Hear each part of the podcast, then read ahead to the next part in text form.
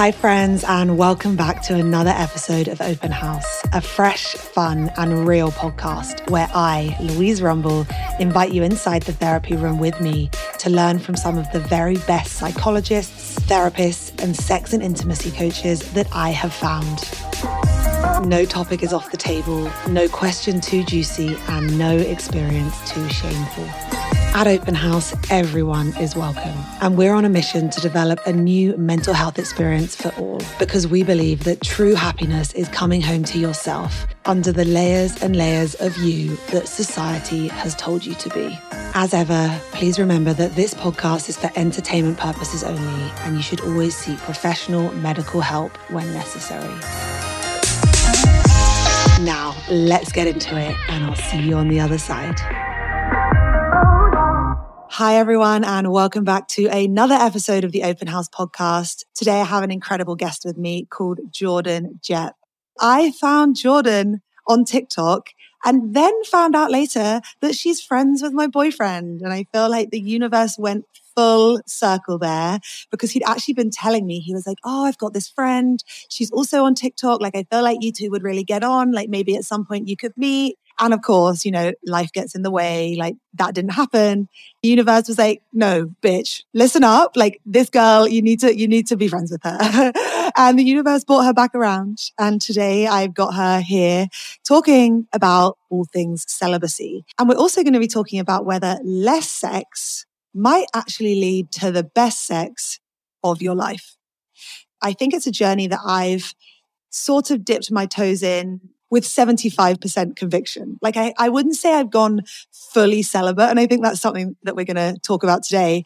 I've definitely found every so often there's been like a cheeky blowjob here or like a cheeky kiss there. And I'm like, oh, I was like, I thought I was doing so well. And then like, oh, maybe I'm not actually practicing celibacy after all. Damn it.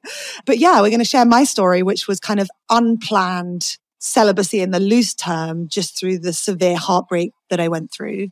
And we're also going to share Jordan's journey of much more intentional celibacy and everything she's learned along the way. So, Jordan, hi, thank you so much for joining us. I would just love it if you could give us a bit of an intro as to who you are and kind of how you describe yourself and the work that you do. Thank you so much for having me. I'm so grateful that the universe finally came in our favor and brought us together. It's such an honor to be here with you and to have this conversation.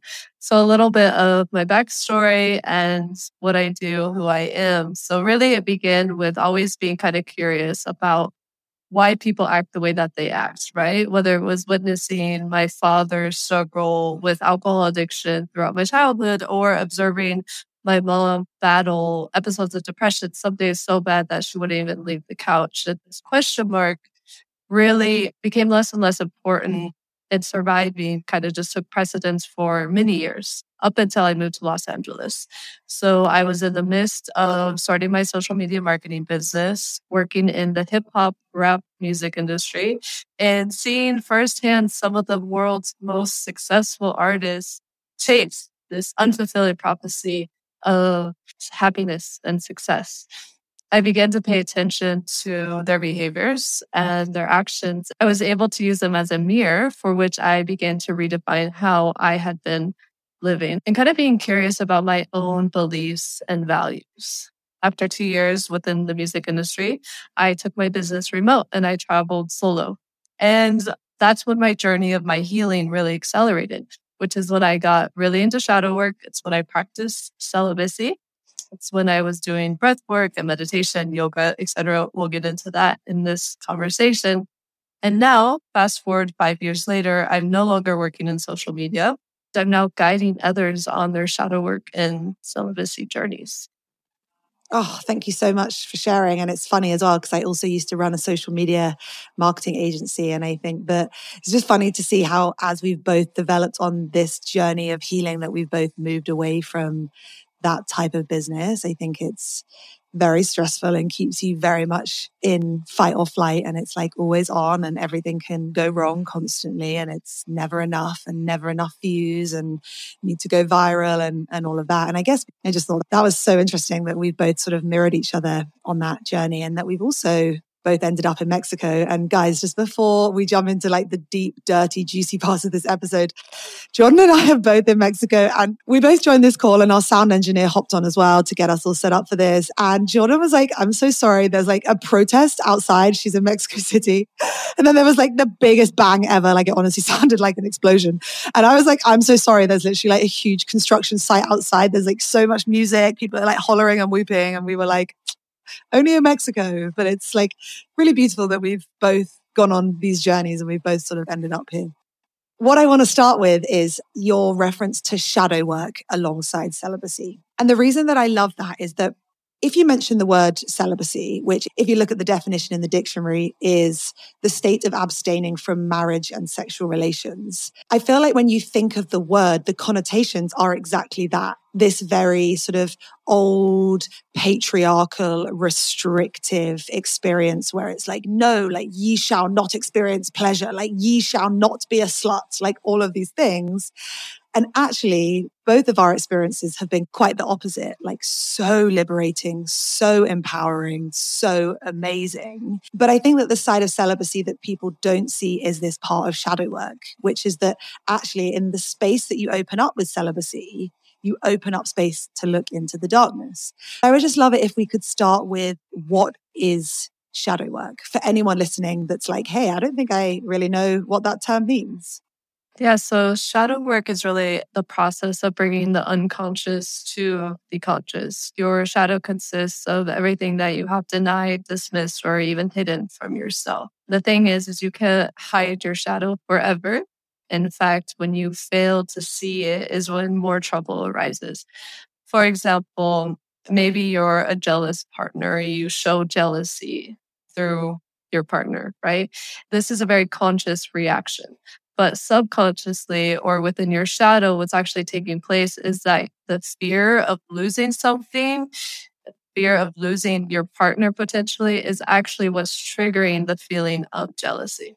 So it's almost like that iceberg analogy, which is like you see above the surface, like the small part of the iceberg, which is like the feeling, but actually it's driven by something much deeper. And that part that's below the surface is developed from years and years, if not decades of experiences. And I think that's something we talk about often on this podcast is how so many of these beliefs and models of love and I guess just ideas about the world and about love and relationships are often formed so far before we're ever even conscious of them. You know, mm-hmm. even taking attachment style for an example, it's thought that by the age of two that that's formed and fixed. So I think it's so important for everyone just to understand that, yeah, shadow work is these bits of life that we deny and that we suppress and we suppress so much. It's a huge problem with today's society and I, why I'm so happy that we're here talking about this.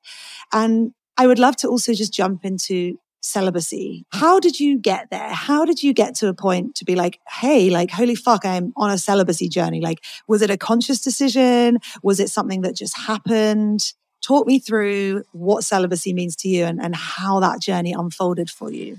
My celibacy journey lasted for around 13 months. So, my decision to go celibate in the beginning really was simply a recovery method to allow myself to heal after a three month fling a fling mm-hmm. that I did project myself into the future of realizing that I did want something more with this person, but the very reality of the behaviors from the person were not reflecting that. And so celibacy in the beginning was space, right, to heal. And then it turned into this intentional journey of removing myself from partners, not participating in sex, not even doing self pleasure, and really reevaluating all my relationships with each, right? With partners, with sex, with self pleasure, really looking at why was I attracting the partners that I was attracting in my past? Really diving deep. And that's a lot of what shadow work is, is really going deep into the patterns and the behaviors and reflecting on that and ultimately bringing them to light to better ourselves, right?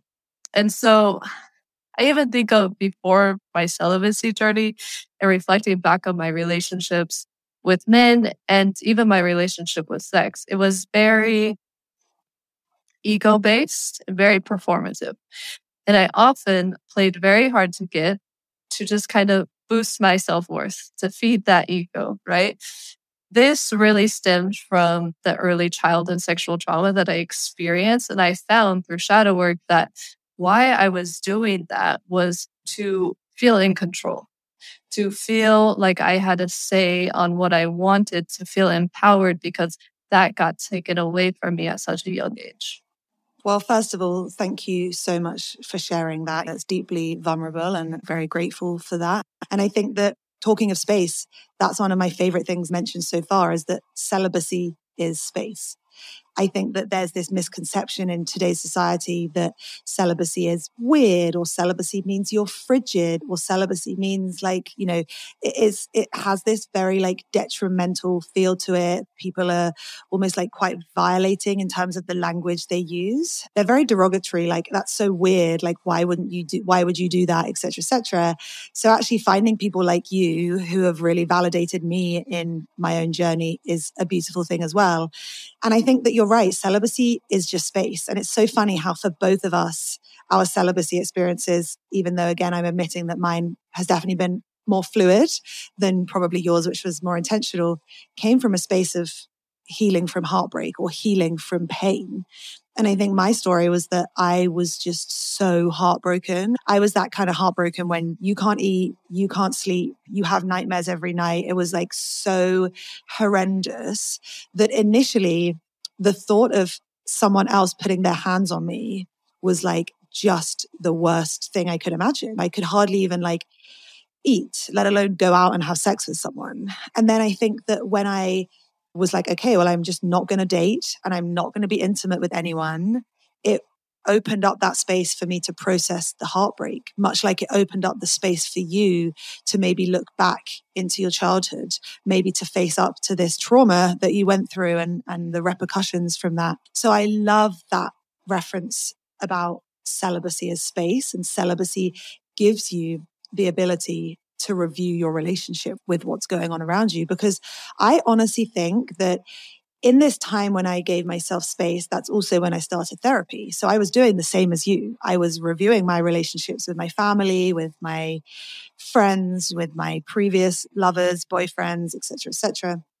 If I had been being intimate with someone, I wouldn't have gone on that journey because I feel like when you're coming from a wounded place, sex and intimacy is like intoxicating. It comes from a place of ego, it comes from a place of validation. And I'm so grateful you sharing that piece about you playing hard to get and the control piece because it was the same for me. It was like, I'm going to play hard to get, you're going to have to fight to get me. And then finally, when you have fought and shown me that you're going to fight, then you can have my body. That is not how intimacy and pleasure should work. So I would love to just understand a little bit more about how did you feel that your relationship with sex and men and you know yes we're coming from a heteronormative standpoint in this relationship but i think that whatever type of relationship you're in i'm hoping that everyone listening can take these learnings and apply them to their relationships because really it's just key takeaways about intimacy in general.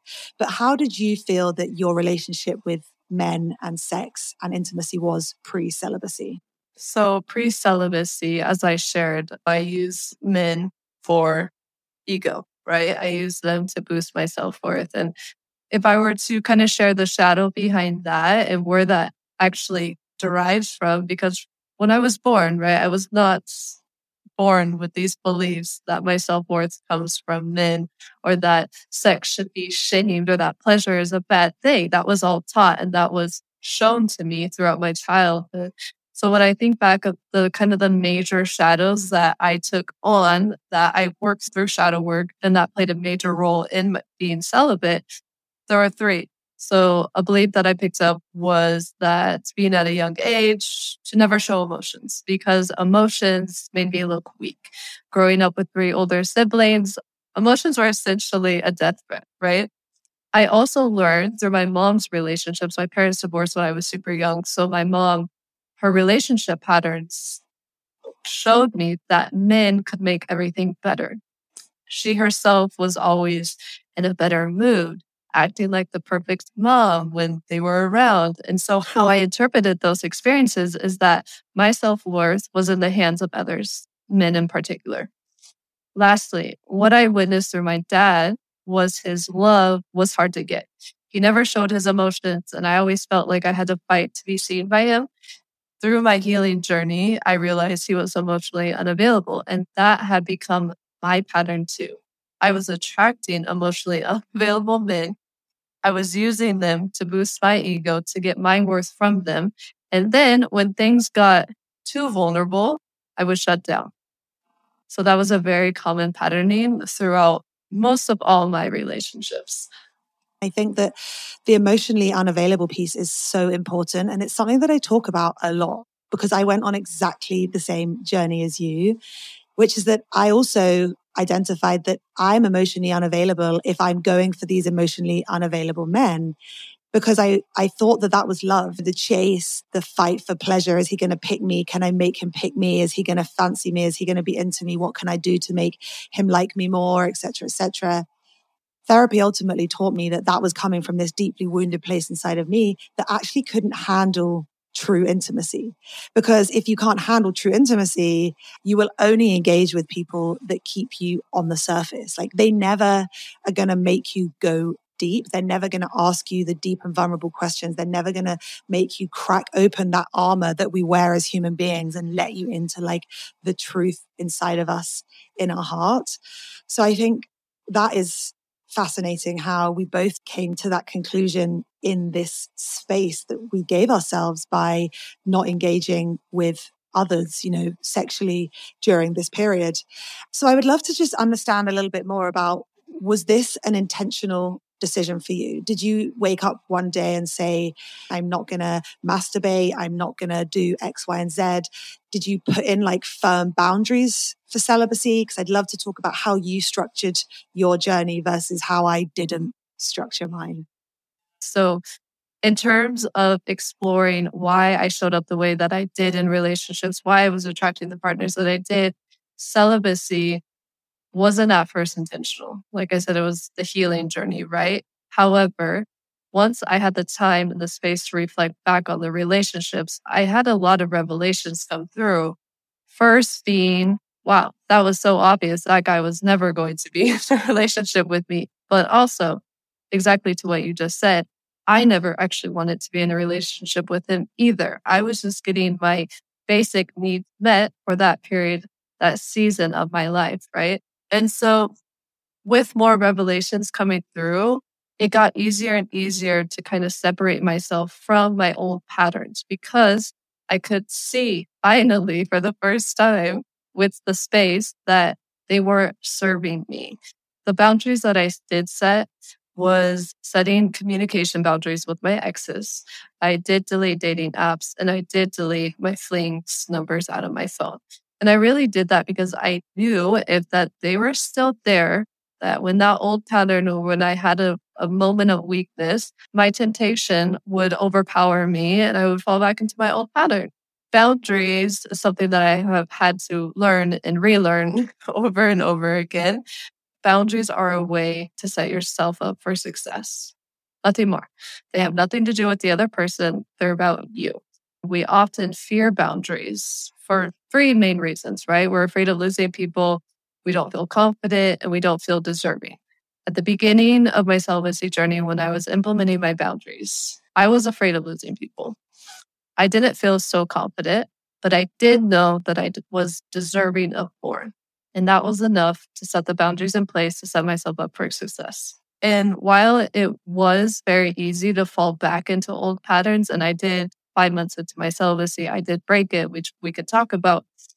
There was always that intention to return back to it. And that's something that I also wanted to shine light on is if you do break your celibacy, there's no shame because there's always a deeper lesson to learn in everything. I really appreciate how you've mentioned and shared that five months into your journey, actually, yeah, things did go tits up, and how five months in, actually, you had a bit of a slip up. And I think that taking that shame out of it is so important because, like with anything, if, if we live in binary black and white terms, it's a very harsh way to live because the truth that our reality is fluid and everything is on a spectrum. And like you said, there's something to learn from everything that we go through. So we need to look at those things more compassionately rather than being like, like I broke my celibacy. Oh, I'm an idiot. Or like, fuck him for being just like all the other guys. I'm sure that you approached it in a, in a compassionate way. And I think for me, it was the same. You know, I again wasn't intentionally being celibate. I, I, definitely was not dating. I definitely was not being intimate with people. I definitely had this idea in the back of my mind because this wasn't the first time that I'd gone a prolonged period of time without having sex with someone. I knew what a healthy space it was for me and how little anxiety I lived within that space. And it removed the ability for someone else to trigger me and trigger that anxious attachment style, trigger the abandonment wound, which we're also going to talk about later because you can't just go celibate to avoid everything right? But like Jordan said, if you slip in this space, that's okay because it's showing you the areas that you still have to work on. And I think for me, that in the two years between being so heartbroken and meeting my new partner, I was intimate with two men. And I actually didn't sleep with either of them, but we went uh, on a few dates, we were intimate. And Actually, the first one, he was very jealous. So when I first started seeing those signs of jealousy, because of the work I was doing, I was able to say, uh uh-uh, uh like, no, red flag. This doesn't work for me. I don't want this trait in my partner. Old Louise would have stayed because you're really handsome. You look good when I walk down the street next to you and I'm going to hang around.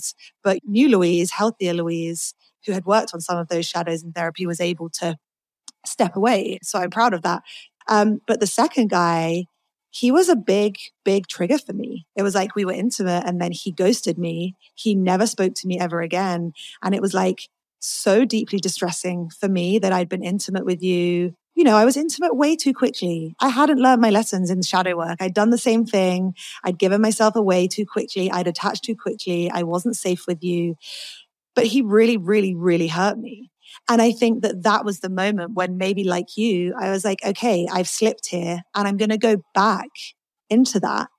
And then I really wasn't intimate with anyone until I met my boyfriend. So I really, really love what you've shared around how it's okay if this is fluid and it's okay if this slips and that every single person really is just there to help you see more of your shadows, right? They're there to put a flashlight on them a little bit more. But going back to boundaries, I'd love to understand how you communicated that to people because I have always felt quite a lot of shame around setting my boundaries around intimacy. Because when I was younger, when I wouldn't sleep with people, would be like, that's so fucking weird. So fucking weird that you don't sleep with people. So I definitely hold like shame around that. So I think my first question for you is how did you communicate this to people when you were dating? How did you communicate it to your partner when you met him? What tips and tricks do you have for communicating in that space? Because each celibacy journey is different, I'm going to share that in mine, I didn't actually date because if I did, I was a little too weak with my boundaries at that point, which is why I broke my celibacy five months into it because I essentially, there was still yes, more learning to do, but it was a bit of a weak point for me. What I share now to my clients that are on the celibacy journey, that are choosing to date while celibate, I 100% support it because dating while celibate will not only help you communicate your boundaries and get better at them, but it'll also help you get more clear about what it is you want in a partner, which is kind of what you described in the two men, right? You took that jealousy. Nope, I don't want that. So, first step if my celibacy clients are choosing to date is to one, tell them as soon as possible. Because if you kind of lead them on, you kind of you don't set yourself up for success, right? And you also might get put into a vulnerable situation where you just like, ah, okay, well, we're kissing, we're on the bed, I can't leave now, you know? So tell them as soon as possible. Be very mm-hmm. upfront about your boundaries. And that can look like, hey, I really like you. this is really important for me mm-hmm. to share this with you because this is part of my journey. I am celibate. I'm looking to remain celibate for X amount of time. I hope you can respect that about my journey. No. Second step, pay attention to how they respond. Are they supportive in your celibacy journey? Or do they shame you by telling you, oh, that's weird? Like, why? If they do that, red flag, all the red flags, run because who wants to be with a partner that doesn't fully support your decisions and your values and your beliefs? I love that. And I really have to say that before doing the work, I had just had so many experiences with low value men. I had gone through so much sexual trauma, sexual assault, that I really was so clouded and glazed over about how beautifully healthy intimacy can be. Like I genuinely feel like there were points in my journey where, you know, it sounds like horrendous to just be like, oh, I was just a body but it feels like you're trying to get intimacy from them and you feel like you just have to give them your body and that's all they want from you. And then you give it to them and it feels good for like 20 seconds, two minutes, two hours, however long you're with them. And then they leave and then you're empty and then like you're traumatized all over again. I mean, I, I cannot tell you like how many times I've gone through that cycle. And I think that was a big part of me not being intimate with anyone during that heartbreak period was like, I know how my choice in men, my choice in low value partner is going to just drive these traumatizing cycles further. And I'm in a space of healing. So bringing that energy, bringing that trauma, bringing those cycles into my reality is like the last thing that I need to or really should be doing. But I also want to share with people out there, and you know, we haven't spoken about about Jordan's partner, and I'm sure we will in a minute, is that I'm sure she stands with me in, in saying that there are incredibly high value men and women out there. And just because you haven't come into contact with them yet doesn't mean they're not there. I was my own red flag. I was like, there's no good men out there. There's no good men out there. And the truth is, is that if you are the person that's saying that, it's really reflective of actually the men and women that you're attracting with, engaging with, and choosing to engage with.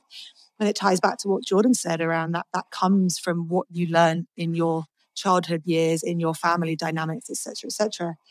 And then I met my partner, and it was the first time that I'd had sex with anyone in two years. And I was not ready to do that when I met him.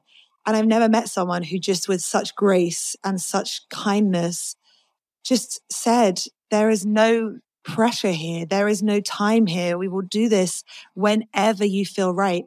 We waited like months. I don't, I can't even remember how long and it's become so normal to me. But I remember that I mentioned that to people and they're like, what the fuck? Like, you know, that's, that's crazy because we live in this society where everything has to happen right now. So I want people out there to know that there are men and women out there that will respect this healing journey that you're on. They will respect what you've gone through and they will respect what you're trying to heal because that's ultimately what the space of celibacy and, and self work can bring to you. And I don't know if you had that experience as well when you decided to exit back out of celibacy. And, you know, was it because you met your partner?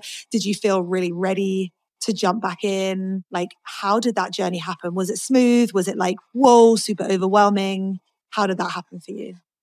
When I finally decided to end my celibacy, there was a few factors that kind of put me in that position of like, okay, I'm ready. And I'll try to explain it as tangible as possible so people who are also celibate can take away from this. Something that I felt towards my exes was no longer being bitter or even angry. Also, I felt really secure in being able to establish my boundaries and communicating them. I had my own interests and my hobbies. I had my own life. I had finally made myself my number one priority. And I also had my non negotiable list made, which I could speak on that. But I, I want to touch base on the kind of settling aspect because the first guy that I dated after my eight months spread of celibacy, there was an opportunity for me to settle. And I could have fallen back into my old Jordan ways. However, I chose not to. And that really looked like me developing feelings for him. It was about three months. We were seeing each other routinely, like, okay, things are elevating, right? And finally, I was like, I'm really developing feelings for you. What does that look like for you? What do you see this becoming? And his response was, I really like you too, but this is the amount of time that I can give you. Old Jordan would have been like, I'll take it. I'll take it. But new Jordan was like, wait, no, why would I settle for the bare minimum when I can have so much more? Yes, I like you, but I want more of your time. And if you're not willing to give that to me, then I'm going to find someone that will. So that was kind of my first little test of getting out of celibacy. And then I met my now partner, Emilio. We met on Bumble. I share this on my TikTok all the time. People are like, you guys met on Bumble. And I'm like, yes, I swear it's possible because what it comes down to is all about intention, right? Like my patterns of being on dating apps before was like less photos to be mysterious. And this time I was like, yo, I'm looking to date and I'm looking to be in a partnership. This is me if you swipe on me, then that's like at least a little bit of a of a good sign that you're interested in developing more. No. And so how it started with Emilio was quite intense in the beginning. A lot of things got brought up. And so we split for a month and just kind of gave ourselves space, didn't speak, just kind of gave it air, right? But then we reconnected. And in the first month of reconnecting, I was like, look, I don't necessarily know you. You don't know me. Those three weeks was quite intense and we were just kind of running with it. But let's get to know each other. So I was able to communicate what I needed from him and it was reciprocated, which was beautiful and very reaffirming of like, yes, it's possible. There's good men, women, etc. out there that will support you on your journey and that will, if they want to be there, they will so important what you said about getting to know each other because this for me has been like one of the most revolutionary learnings of the last few years. Because if you go back to my ex he and i were friends long before we became anything more than friends. And in that period, we really got to know each other. We really shared the deepest, darkest things about ourselves through the vehicle of friendship. I think at which point you realize, like, oh my God, I feel so safe with this person. I really, I think it, it lends to building into something else. And again, I, I, think I waited to to sleep with him as well because my own trauma means that I just really have to feel safe with you before I have sex with you.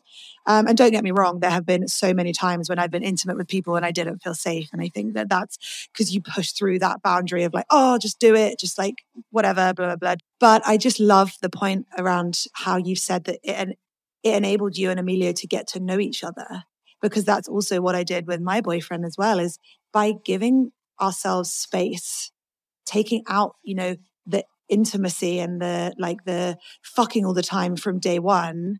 It's almost like, okay, I'm going to just like have a bit more space to get to know you, have a bit more space to see how I feel when I'm with you. Like, what's your red flags? Where's my red flags? Like, do they work together? Do they clash? Are we compatible? So, for anyone listening to this that's thinking, like, yes, I've been thinking about celibacy for a while, or even, oh, hey, like, I didn't realize celibacy could be this positive, amazing experience where I could sort of focus on myself and it can be really adding to my life rather than taking away if someone's listening and they're interested in maybe stepping onto this journey of shadow work, of celibacy, where should they start and how do you advise your clients to start on this journey? Celibacy doesn't have to be mm. what everyone else thinks celibacy is. You can make your own definition of it. So I always support my clients in defining what celibacy is to them. And first by creating intention. An intention really establishes your why of being on this journey and you you will always refer back to it when you kind of get into those spaces of like self defeat or negative self talk. You always go back to your intention, right? Second step is to create your rules. And your rules aren't really meant to kind of hold you down, they are there to support you. If you know, for example, that you might fall more vulnerable in dating while celibacy, then give yourself some time to not date for example, I didn't partake in self pleasure because I mm-hmm. knew that my relationship with self pleasure, with sex, needed attention. So I intentionally removed that from my journey temporarily just to give myself space and time. So those are my top two tips. If you're thinking of exploring celibacy.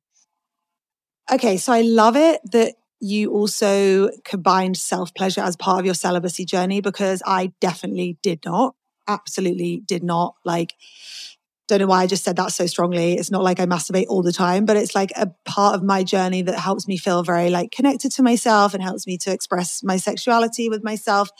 But I also am really aware that your relationship with self pleasure, like you said, can be positive or negative. So I love it that we're going into this because there's a girl called Shona Vertue. She's like a really big like fitness blogger between London and Australia. You probably won't be familiar with her just from I don't know if you are. It doesn't, matter if you are or not. But she did this podcast basically saying that she um, had to stop masturbating and went celibate, including self pleasure, because she found that like some people might pick up a pizza or a cigarette or a line of cocaine when they're stressed. She would be picking up her vibrator or her dildo or whatever, even her hand, as part of her coping mechanisms for life. Now, I think that this is something that's so overlooked and it's something that's on my to do list to talk more about on the podcast because I've had direct one on one experience with an ex partner who, from a young age, he had learned to soothe through masturbation. And I think that when we look into like nervous system regulation and when it's dysregulated, an orgasm and connecting with ourselves can really soothe us in the same way that it can, like I said, eating a pizza, sucking your thumb, having a cuddle.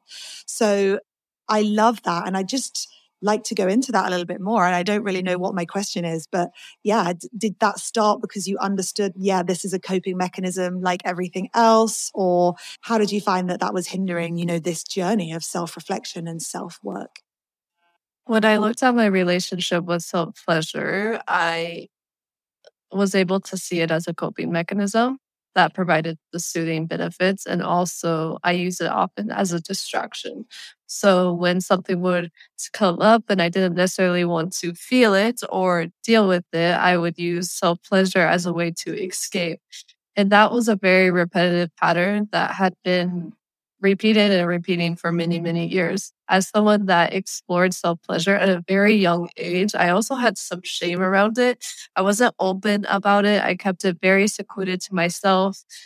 I mean, Jordan, young Jordan 10 years ago would have like died talking about self pleasure so publicly, you know?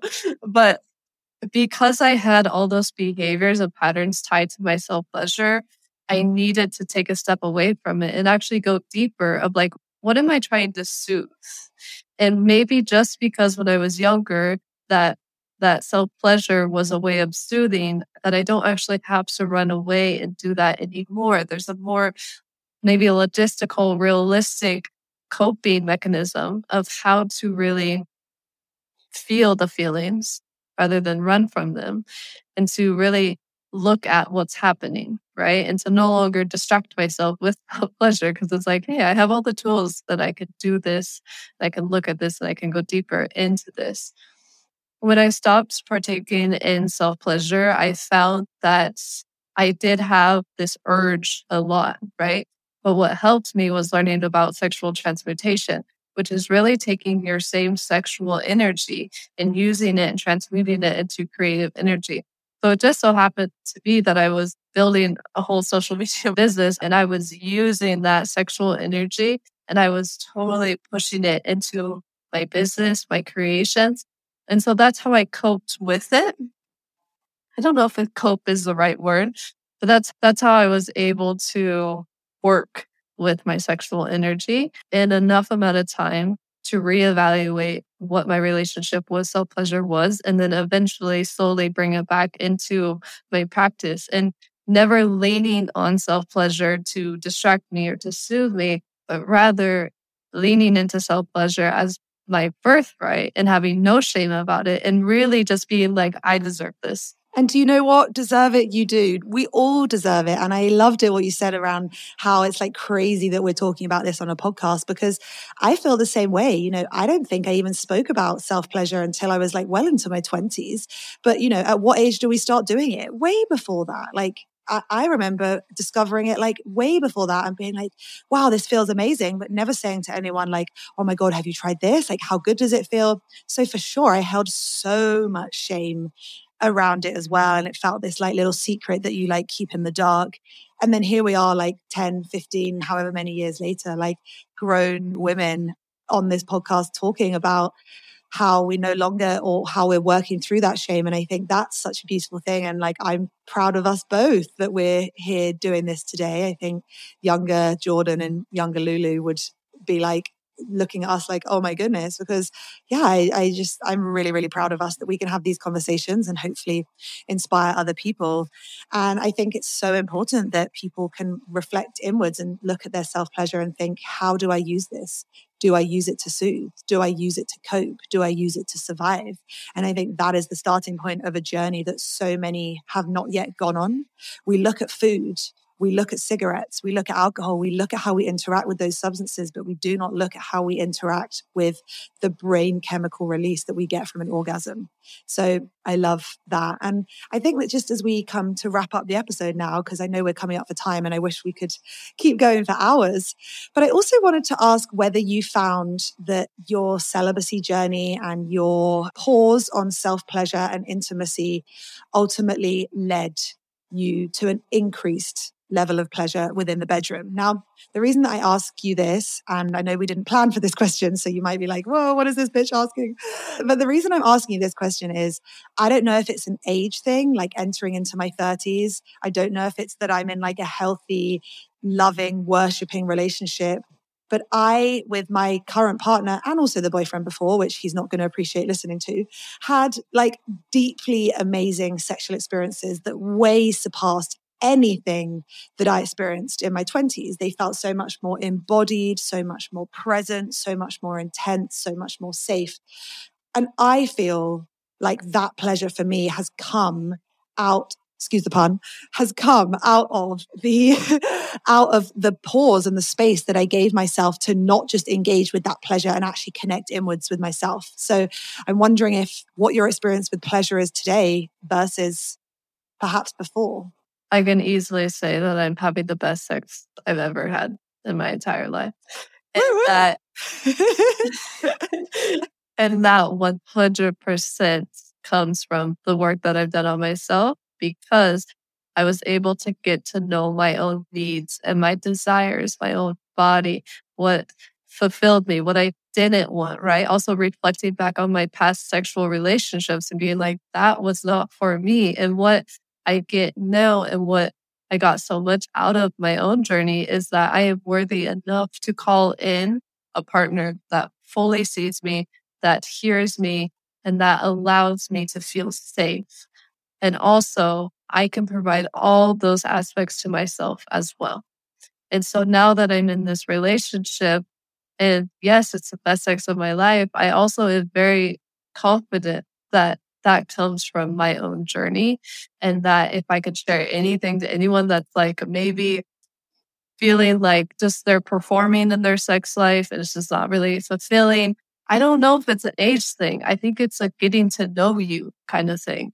Oh, that is so amazing. What an end to the episode. Because I feel like it, our journeys have been so similar, albeit different, but a lot of similarities. And actually, we're both sat here being like, yeah, we are having the best fucking goddamn sex of our lives. And not only that, but we deserve it. And why do we deserve it? Because we did the work to get to this point. Like it wasn't easy. It feels like we've gone through darkness to get here. Like we've waded through like the dark jello. And actually, when you go through that, you get to the other side. And then that is where just this like light, healthy pleasure is on the other side. So I just want to thank you for that. And I think that for everyone listening, I'm sure, you know, they feel the same way. Thank you so much for your vulnerability. Thank you so much for your time. I think what I've taken from you on today's episode is we're having the best sex of our lives and everyone else deserves that too because we're worthy of it and so is everyone else listening. Pleasure is your birthright, but sometimes you need to do a little bit of work to help you get there.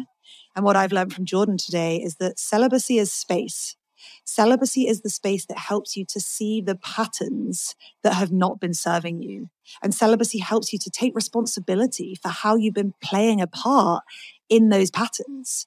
It also gives you the space to break those cycles and set boundaries. The boundaries are for you and for no one else. So celibacy helps you nurture and develop your own life and it nurtures you as your number one priority.